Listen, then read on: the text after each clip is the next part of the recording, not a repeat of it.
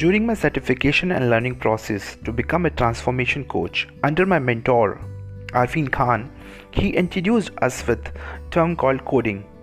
Coding, in short, is self-conversation that one does, encountering any sort of experience in day-to-day life, and I tried to express it in poetic way using this concept as per my understanding so far about it.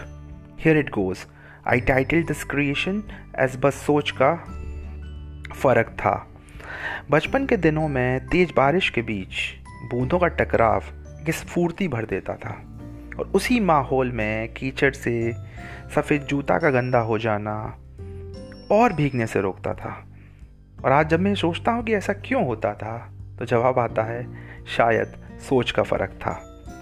वह ज़िंदगी का पहला प्यार उसके लिए रहता था मैं हमेशा तैयार। उसकी हर कमी में था पूरा एहसास। उसकी हर कमी में था पूरा रहने का एहसास। रंग बिरंगी दुनिया का शायद हर रंग थी वो। सफ़ेद, काले रंग में भी संग थी वो।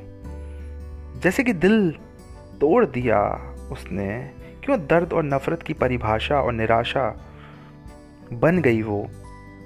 जब मैं आज ये सोचता हूँ तो ऐसा क्यों हुआ? तो जवाब आता है कि बस सोच का फ़र्क था। दोस्त वह जो हमेशा संग रहता था, जिसके साथ सारी ज़िंदगी साथ रहने का मन करता था, जिसके साथ लड़ाई में भी बहुत प्यार था, उसकी मुस्कान में उपहार सा लगता था। कुछ पैसे ही तो लिए थे उसने उधार, नहीं चुका पाया, पता नहीं शायद होंगी उसकी मुश्किलें हज़ार, पर आज वो क्यों धोखा लगता है? आज वो लगता क्यों है नीयत से ख़राब? जब सोचा तो जवाब आता है कि शायद सोच का फ़र्क था। जीवन खेल है बदलाव का। जीवन इम्तिहान है कठिन सवाल जवाब का।